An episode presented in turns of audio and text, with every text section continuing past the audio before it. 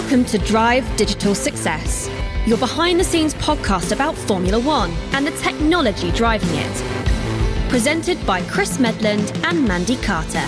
Powered by Ionos, first class cloud and IT infrastructure.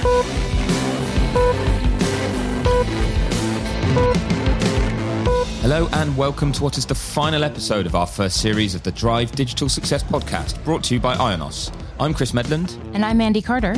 And today we're going to be getting technical with Haas Head of Engineering Operations Ben Agathangelou to talk about just how you go about designing a Formula One car.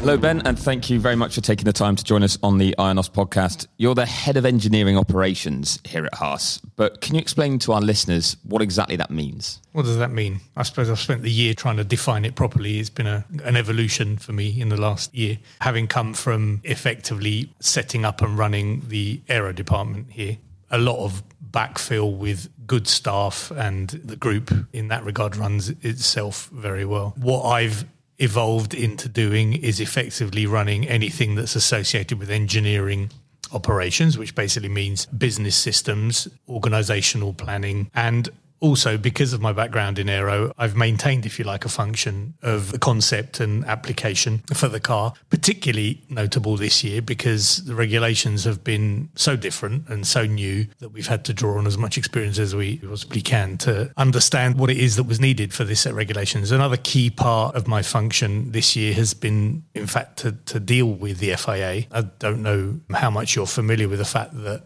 as F1 teams, we all have representation at a table of technical discussion, which is called a TAC meeting, Technical Advisory Committee. And in that meeting, um, each team has a representative where effectively during this year it's been more prevalent than I recall, having done it for the past five or six years, where presence has been prevalent in the sense that we've had to be particularly proactive and particularly engaged with ensuring that regulations evolve in a kind of sensible executable, rational manner from demands of increased safety, from demands of performance, from demands of raceability with, you know, the car following arguments, which I'm sure we'll talk about later. So that has absorbed a lot of my time this year. And having that role means that the interface in terms of technical function with all of the group, the design office, the aero department, is quite live in terms of interpretation, application, and utilization of regulations as they're presented. So quite a varied role because there's, and I suppose having done it for as long as I have, I kind of dabble in as many things as is needed. We're a small team. We have more demands upon individuals because we need to get these things done. Some teams might split my role into three or four, you know, particular tasks. Can't do that here. You've got a lot on your plate then. Yeah, yeah, something like that. So,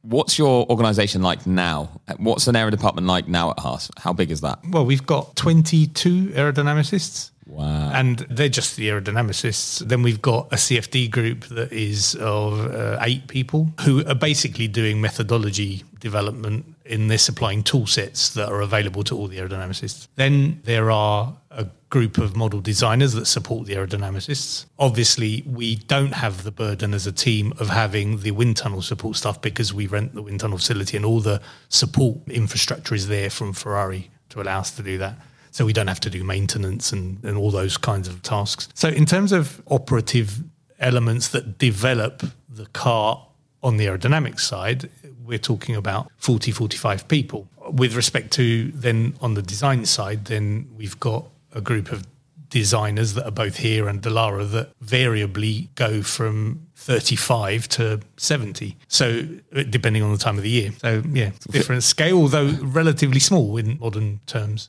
So, Mandy, what's the size of the development team at Ionos and where are they based? How has, has that grown in recent years? Our development team isn't a finite size as it's always growing in line with our customers' needs and our own need to further optimize our product offering. We haven't assigned or defined a number to how big the team should be, if that makes sense. Basically, for each project that requires dev work, the complexity of the work is scoped and an appropriately sized team is assigned. I think the main thing is that we always try to find the right brains, if you will, for each piece of work, which means that often our team are both cross functional and cross locational. We have devs contributing from across Europe in Germany, Romania, Spain, UK, and further afield. This recent shift to working virtually and putting the right tooling in place to do so has really opened up the possibility of working with, you know, the right team for the task. And the team that Ben describes is to create just two race cars that compete each race weekend. How many people or clients are IONOS servicing with that setup you've just described? Yikes. I'm honestly not sure you can compare the two organizations fairly. The Haas team is tasked with creating only two products, the cars, right? And those cars must work perfectly over a three day weekend. During the week or on longer breaks between the races, the team can then make repairs or optimize the car for the next race. At IONOS, we have over 8.5 million customer contracts, and each contract is basically a separate project with a specific and bespoke requirement based on the customer's needs, right? It could be as simple as a website or an email server or even a really complex cloud instance. And we have to make sure that all of these different end products are available every second of every day. So, of course, it's imperative that we provide 24 7 customer support from technical experts. And we also have to think about things like always provisioning enough infrastructure and power to supply our customers at a moment's notice when their tech needs grow. So just having everything on hand and planning ahead. Eight and a half million customer contracts. That's huge. I, I didn't realize we were talking such big numbers. I'm learning so much today. But Ben, it's incredible how much it's grown in that period that you've talked about. I mean, that also sounds like a lot of people to deal with and a lot of aspects to deal with. So, what does your day to day job look like? I mean, like, what does a typical working day look like for you if there is such a thing? Certainly, here as well, we're sat in Maranello where Haas are based alongside Ferrari. So, I guess that helps on that aspect, being right here to leverage that partnership. Yeah, obviously, one key part of my role is engagement and maintenance of a relationship in terms of the technical interfaces that we have to have with Ferrari when we're doing installations of powertrains and the, what are known as the TRCs, the transferable components that we're allowed to have. Clearly, we need knowledge and awareness of how they're evolving in terms of how we integrate it with our car. So there's a relationship that consumes some time in order to maintain awareness and understand also how things are evolving because especially in a year like this obviously things are changing quite rapidly as things evolve on their side and we need to keep abreast of that. So that's one key part. The fia as i said from time to time can be a dominance of days because the amount of work that needs to be handled to if you like prepare and be aware of reading a tome of regulations becoming familiar with them. It doesn't happen over a day it happens over months because it's evolving and changing and and obviously there's a lot of interpretation that underlies it. So i do invest some time in trying to mature understanding and, and delve into interpretation which i can then share in regular development discussions that we have with the aero department or the design departments. Often i'm tapped frequently by all the guys in the design office and in Aero with respect to what do you think of this? And can we get away with that? And what would you do here? And how can we justify that? And they're good because they incite that exchange of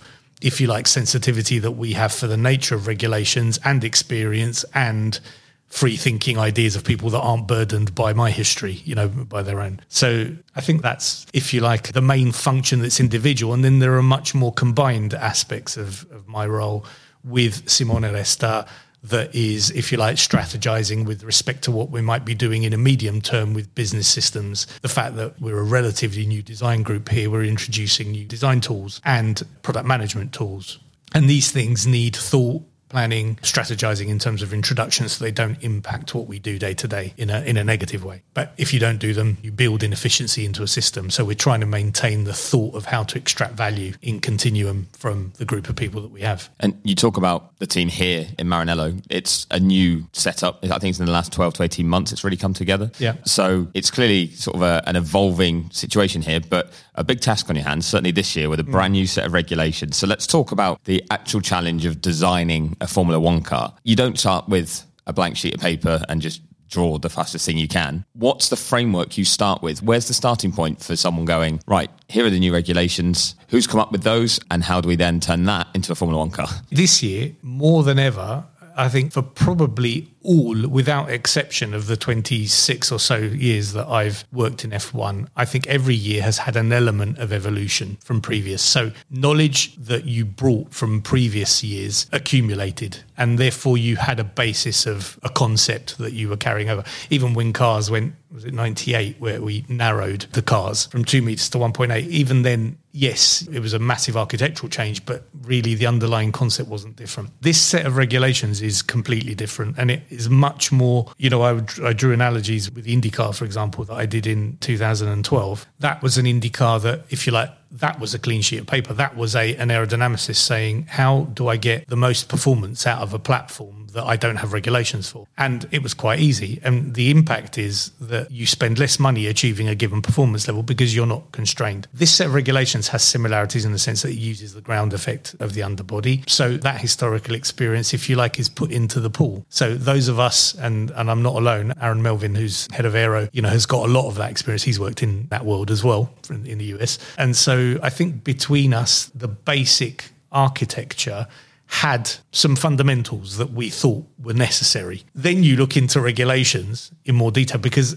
at that stage you're not absorbing everything that is being restricted upon you imposed upon you as restriction then the availability or the evolution of, of, regulation means that you build a picture in cad in your mind of where your restrictions are and those ideals that perhaps you know of, be they coupling of wing elements, camber of underbodies, level of diffusion, coupling of upper wings with diffuser, those things you have some home truths as a technician, as somebody who, an engineer who has that basis. But whether you can implement them in context of regulations that have been also designed by engineers and obviously are trying to preclude you from doing so, then you're in that kind of cat mouse. How do you get what you want? In context of what they're trying to preclude you from doing. It's not quite as black and white as that, but the evolution that really proceeds in that first phase, and we're talking about back in probably November, October, November of 2020, is really that cohesion. And don't forget, regulations were not converged at that point. So you're doing work, you're running CFD, and then you're going back to the FIA and you're saying, you don't really want to do it like that. You want to do it like this because you're trying to push your own agenda and they kind of get it, but then they don't. And so again, there's a little bit of horse trading there. And all teams are doing this in parallel. So it's quite an organic kind of convergence. Eventually, you put something down, which is what you think is your best guess. And it is a clean sheet of paper. It is a best guess because this is a car that you haven't designed before. It's got different characteristics that you've never seen before. There's a bit of IndyCar, there's a bit of GP2, as it was, F2. And the front wing is, I don't know, a little bit IndyCar that is probably 2014 15 IndyCar. But coupling them is not something you've done. So you have to try. And that's what where we use CFD. And we use really the early work was all CFD. It was all the proof of concept, the establishment of interactions, the understanding of flow regimes. And then after that's when the difficulty starts because once you have a basic viewpoint of something which you feel is a coherent concept, then it becomes something that's much more complex because then there's a questioning of actually, are your suppositions correct? Because you've used some kind of bias, some intellectual bias to say, I've started somewhere. And the most difficult thing to encourage people to do is to say, yeah, just because we've said that, now throw it away. Because now we have to question what it is that we thought we knew. And so you start down that path. And that path is a coupled exercise between CFD as a simulation and wind tunnel as a simulation, one correlating the other. We don't have the advantage of being able to run anything full scale. So we have to learn that correlation aspect, which we're going to learn in the next few weeks. But with the experience of what we expect to see in those regards, we use a lot of that combination of knowledge that all of us have to take the best position with what we think is going to be the best compromise of choice of type of loadings, type of interactions of flow. They're really the prime arguments that happen in the first phase of the job. It doesn't sound like it's a very linear process. It's not. It's a very kind of iterative review, critique, self critique. And eventually you get something where you think, okay, I think we've understood the basics. Now we can stabilize a platform. And then you have to start thinking about installing all the bits that you need to drive the thing. So the powertrain comes in, suspension kinematics come in, and all these things need to be integrated in parallel to the critique, which is the aerodynamic concept that permits you to package, cool, and pursue performance. Do you ever get to a point of having a whole car on a computer screen where you're like, that's our concept, that's what we're working with? Or is it actually developed in different sections and pieces. Uh, always have our car because the car's too heavily, too much an interactive device. It's even though we evolve and you'll see, oh, we've updated the front wing. That isn't just you know done in an isolated manner. It's everything is always around a base concept. Right now we have a baseline which we've released, the car that will run at test one and that's our reference, and that's been detailed and mapped and characterized and has all the characteristics of cooling and wing levels and what have you. And that's the baseline on which we evolve, and we evolve incrementally on that. So there might be a floor development, or there might be a, a front wing development, or, or what have you. But there's always a status of a, a, car characterization. During that process, then, when you're designing a car and you're getting updates almost to the regulations and feeding in your own feedback, is this all happening through CFD at this stage? No, I mean, variably, we would have until probably February of 2020, it was only CFD. Mm-hmm. But after that, it was very heavily wind tunnel as well. So we were doing both programs. And, and you know from what Guenther's told you that we had a discussion back in October, November of 2020, where we said, really, 21 we know is going to be a beep. And so we need to turn our attention to, I'll let you fill in the beep. Um, we know that, that we have to turn our attention attention to, and we've got a finite budget and we need to make sure we put it to best use. So we geared immediately end of the year and it was the clarity of structure of the team only really happened over christmas of 2020 so we came back in in january and we really had some plans in terms of establishing a revised cfd function and you know, building a model for the 22 car. And, and so just the, the latency associated with that meant that we got going probably mid February. So when you start then, let's talk about the process a little bit then of, of putting a wind tunnel model into the wind tunnel.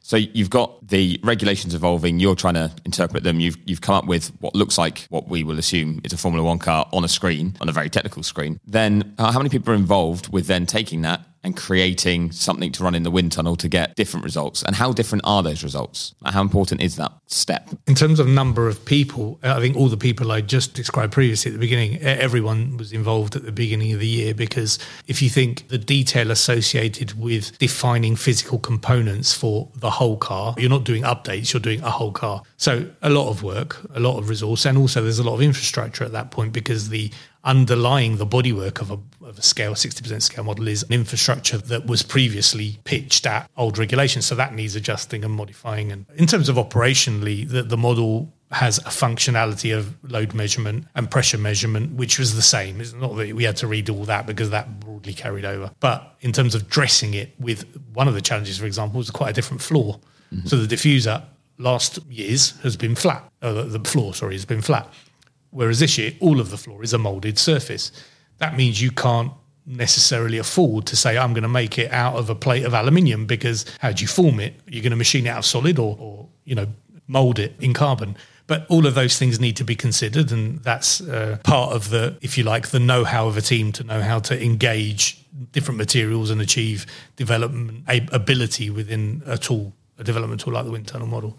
So then, uh, six weeks, eight or so to get a process of a kind of a launch surface in CFD, if you like, that you think is a good place to start and have a, a wind tunnel model operative. So that's quite a long time in the grand scheme of things, is it not? That, that is a long time, but I'm talking about a process that, if you like, it's not time critical at that point because CFD is dominating. And clearly, we were in a phase. I mean, I think in any case, you'd be talking about four weeks for a complete model because you're talking about a capacity in a model shop that's finite and designed and scaled and budgeted for development ability. When you have to encourage it to develop a complete car, you're making all of the infrastructure. You're, you're, designing stays and supports for floors.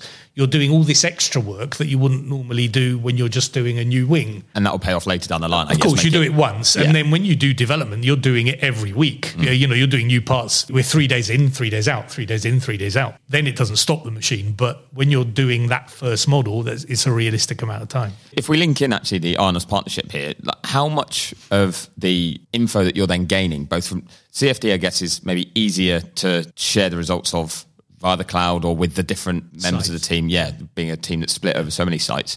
When it's wind tunnel work, is that a trickier process or is it almost more important then to rely on something that can only take place in one set location that you then have to share the results of across the multiple sites? Yeah, uh, I mean, our connectivity and the connectivity that we have between our sites permits absolutely real time transfer of availability of data at all sites. So for the first five, six years of our existence, we had the CFD group in the US and our cluster was in the US. And we had to rely on launching cases from Italy and receiving data from the cluster. So that was heavily dependent on bandwidth.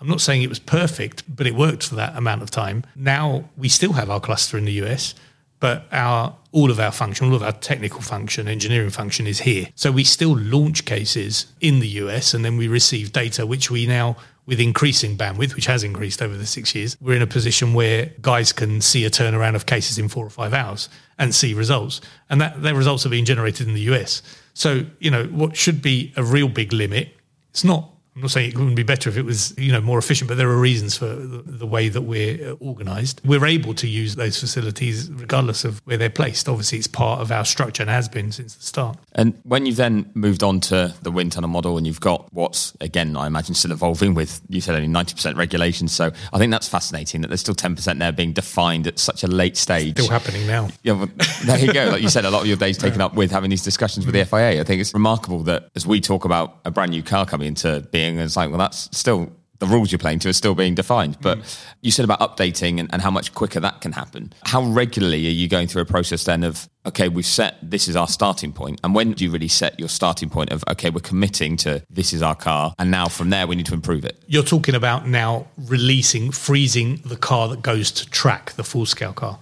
And yeah, the, the process of release, we call it, from the aero world into the design world and therefore production starts really in September last year. Because the chassis, for example, had an immense amount of increased uh, attention demand by virtue of the regulation changes that imposed much higher safety requirements, demands, structural demands on the chassis. So they needed more time to be able to do project work, design, testing, and so on. So that uh, chassis would have been released back in September. That's the, the monocoque. And then from there, there's a scaled kind of release process that runs from September until pretty much Christmas. A few releases straddle for us post Christmas, but uh, things like brake ducts and devices that what we'd consider be tuning, like floor edges rather than the body of the floor. Body of the floor may go to design and be frozen in that regard in early December, and then its addenda fences or what have you arrive in in January then you're giving a production process, a design and production process, time to stagger the design process from September to Christmas. And then production is really working off, say, an eight week cycle or a 10 week cycle with a floor, for example, to achieve delivery of components as they are arriving in these weeks now. So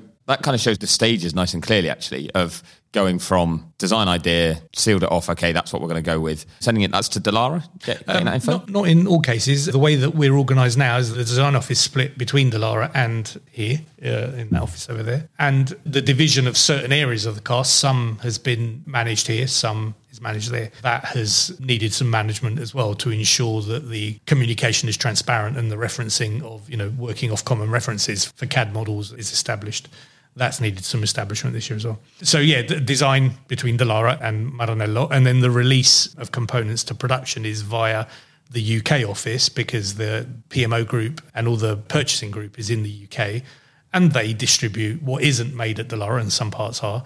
Are made with a lot of manufacturing companies in the UK. That's managed all. That's what the UK part is doing, apart from housing the race team.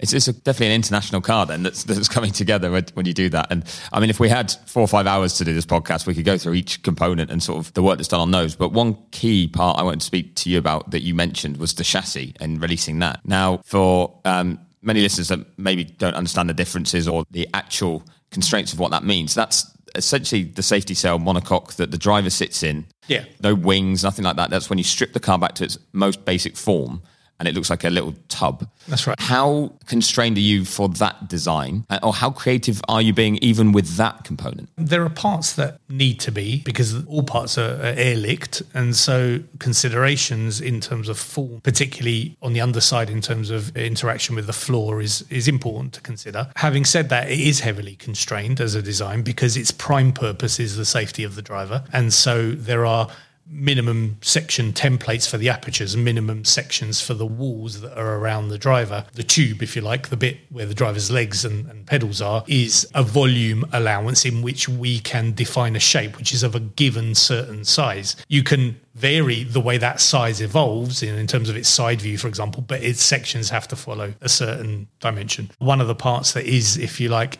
important from a developmental point of view is the, the roll hoop because the roll hoop behind the driver needs obviously to satisfy the structural requirements in terms of rollover, but there is also a key part in terms of feeding engine and feeding other cooling requirements in terms of the intake and its shape with respect to it is quite a blockage element ahead of the rear wing. So it does need to evolve in parallel with what you're doing downstream but you tend to kind of have to focus on those items earlier in the process and make decisions because you need to release those items earlier, knowing that there's a bigger lead time in terms of design effort. I was going to say, actually, what is the lead time on the chassis then? Because that's, I mean, a huge piece of carbon fibre, isn't it? Is it one bit or is it bonded? It's generally made in two parts. Okay. And it's split and bonded, two open shells. And the lead time is really this year more than ever. There's a, there's been a longer lead time in design because of these increased safety requirements, much higher loads on lateral push, for example. The chassis has to resist a certain enormous 350 kilonewtons of load over a pad of 200 millimeters of this kind of size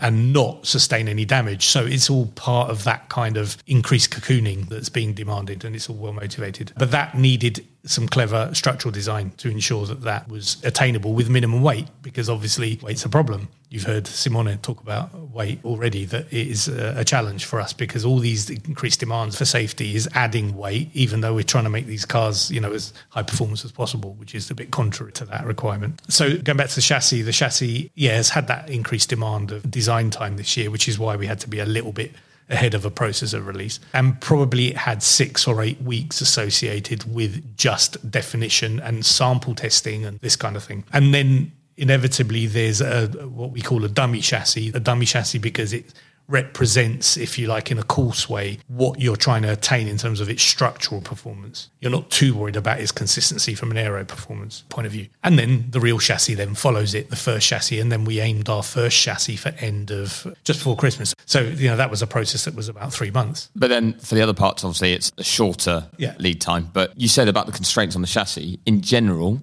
how much freedom do you feel you have when you're designing an F1 car to chase ideas, to create what you want to create? And how much is actually just responding to and trying to find ways round constraints? Is it the latter more than the former? It's a good question because the answer isn't as obvious as it might first seem. It's clear everybody's spoken about the fact that these regulations are much more constrictive. They're constrictive in terms of trying to attain a particular target of wake. But within those restrictions, of which there have always been restrictions, there is still margin for individual application and interpretation, both in the interpretation of the regulations, but also in terms of application of surfaces. The difficulty is, is as the regulations become more constraining, you will put things in this space, you will have it look like this. Then the work that you're doing as an engineer, as an aerodynamicist, is really much more fine and much more refined in terms of what you do with local surfaces and surfaces of interaction. And that means that the development cost, time, and money is higher because you're changing bulk surfaces when you develop. When you've got a wing that has to look like this, but there's infinite freedom within boundaries of incidences of profiles and what have you, then you can't put fence on anymore to tune what you're trying to tune in terms of wake. You have to work on the wing, which means you make a wing.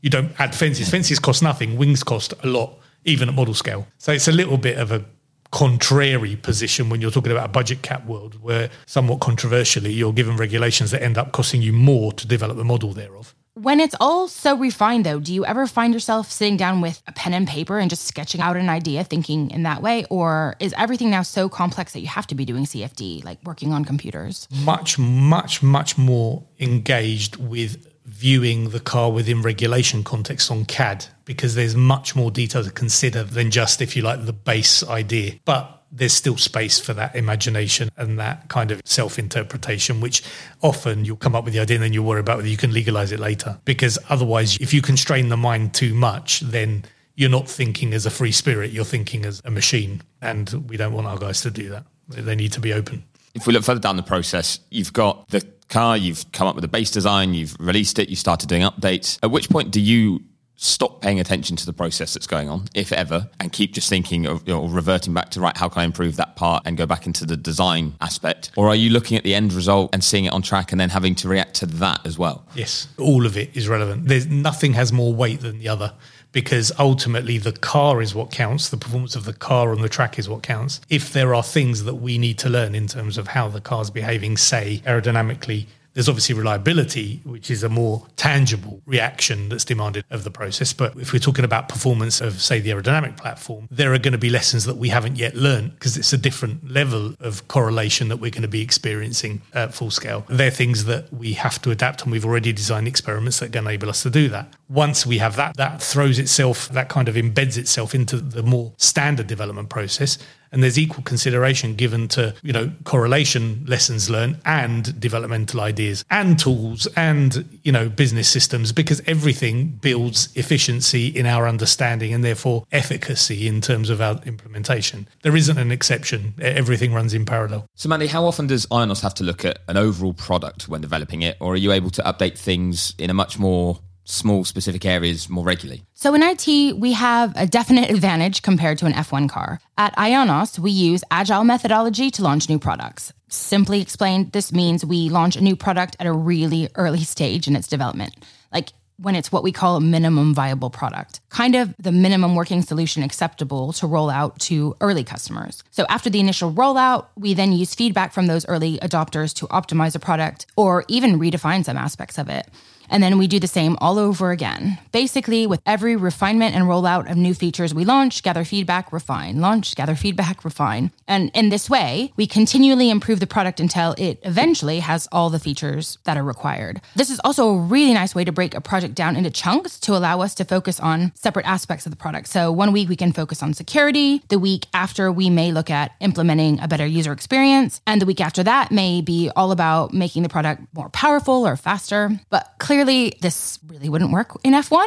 Once Mick Schumacher is out on that track, the car has to be 100% perfect in every aspect. You can't get him out on that track and say, hey, sorry, dude, your steering wheel is a bit shaky today, but we'll tackle that next week. And Ben, when you then get an end result and you've got a car that you'll roll out, which we know does evolve over a season. Certainly this year, there'll be a lot of updates to the car and it will change very much from what we see at the first test to the last race, or at least to some degree. When you look at it, do you look at something and think that looks beautiful? It's going to be quick? Or do you care what it looks like? Or in your mind, is the only thing that matters is a stopwatch? Yeah, the only thing that matters is the stopwatch. That's what we, that's what we get points for. But be lying to say that there isn't an aesthetic kind of appeal. And, you know, often implementation. I remember Adrian used to say to me, if you can choose the pretty version of something that has equivalent value, then go for the pretty version. Kind of thing. So yeah, of course we have. We're all aesthetes to some extent, aren't we? So I think there is an element of that, but no, the stopwatch is what counts, obviously. From that very first car that you create and start from, when you say, okay, we're working from this point, from first getting that finished car on screen to getting it on track to run for the very first time, how long does that take? Ah, well, that is a somewhat evolution because uh, I mean I described earlier that the chassis has to be released before anything's mature. So there are releases that evolve during the release process that aren't associated with the definitive car. The definitive car converges in mid-January but starts being released in late September. So I suppose the evolution to have that baseline on the screen that you asked for is from September to January. From having parts of that release into production probably run from November to February. So they kind of superpose. It's not that you say, I finished the car, now I release it. It has to be in, in incremental bits because some bits have longer lead times. But then I guess your first iteration was September, and the first actual car that you could run would be February. February. And is that justified by regulations and testing schedules and stuff? Would you take longer if you had longer, or, or is it actually you know? It's would all you have target driven? Yeah, all target driven because you could definitely make the car better if you took longer. But obviously, we're working to a target, so we haven't got a choice. We've got to draw a line. Awesome. Thank you very much. Thank you. Thanks for listening to Drive Digital Success, presented by Ionos. This was the final episode of the season, but if you haven't already, be sure to check out our previous episodes. If you've enjoyed season one, let us know by leaving us a review on your podcast platform of choice.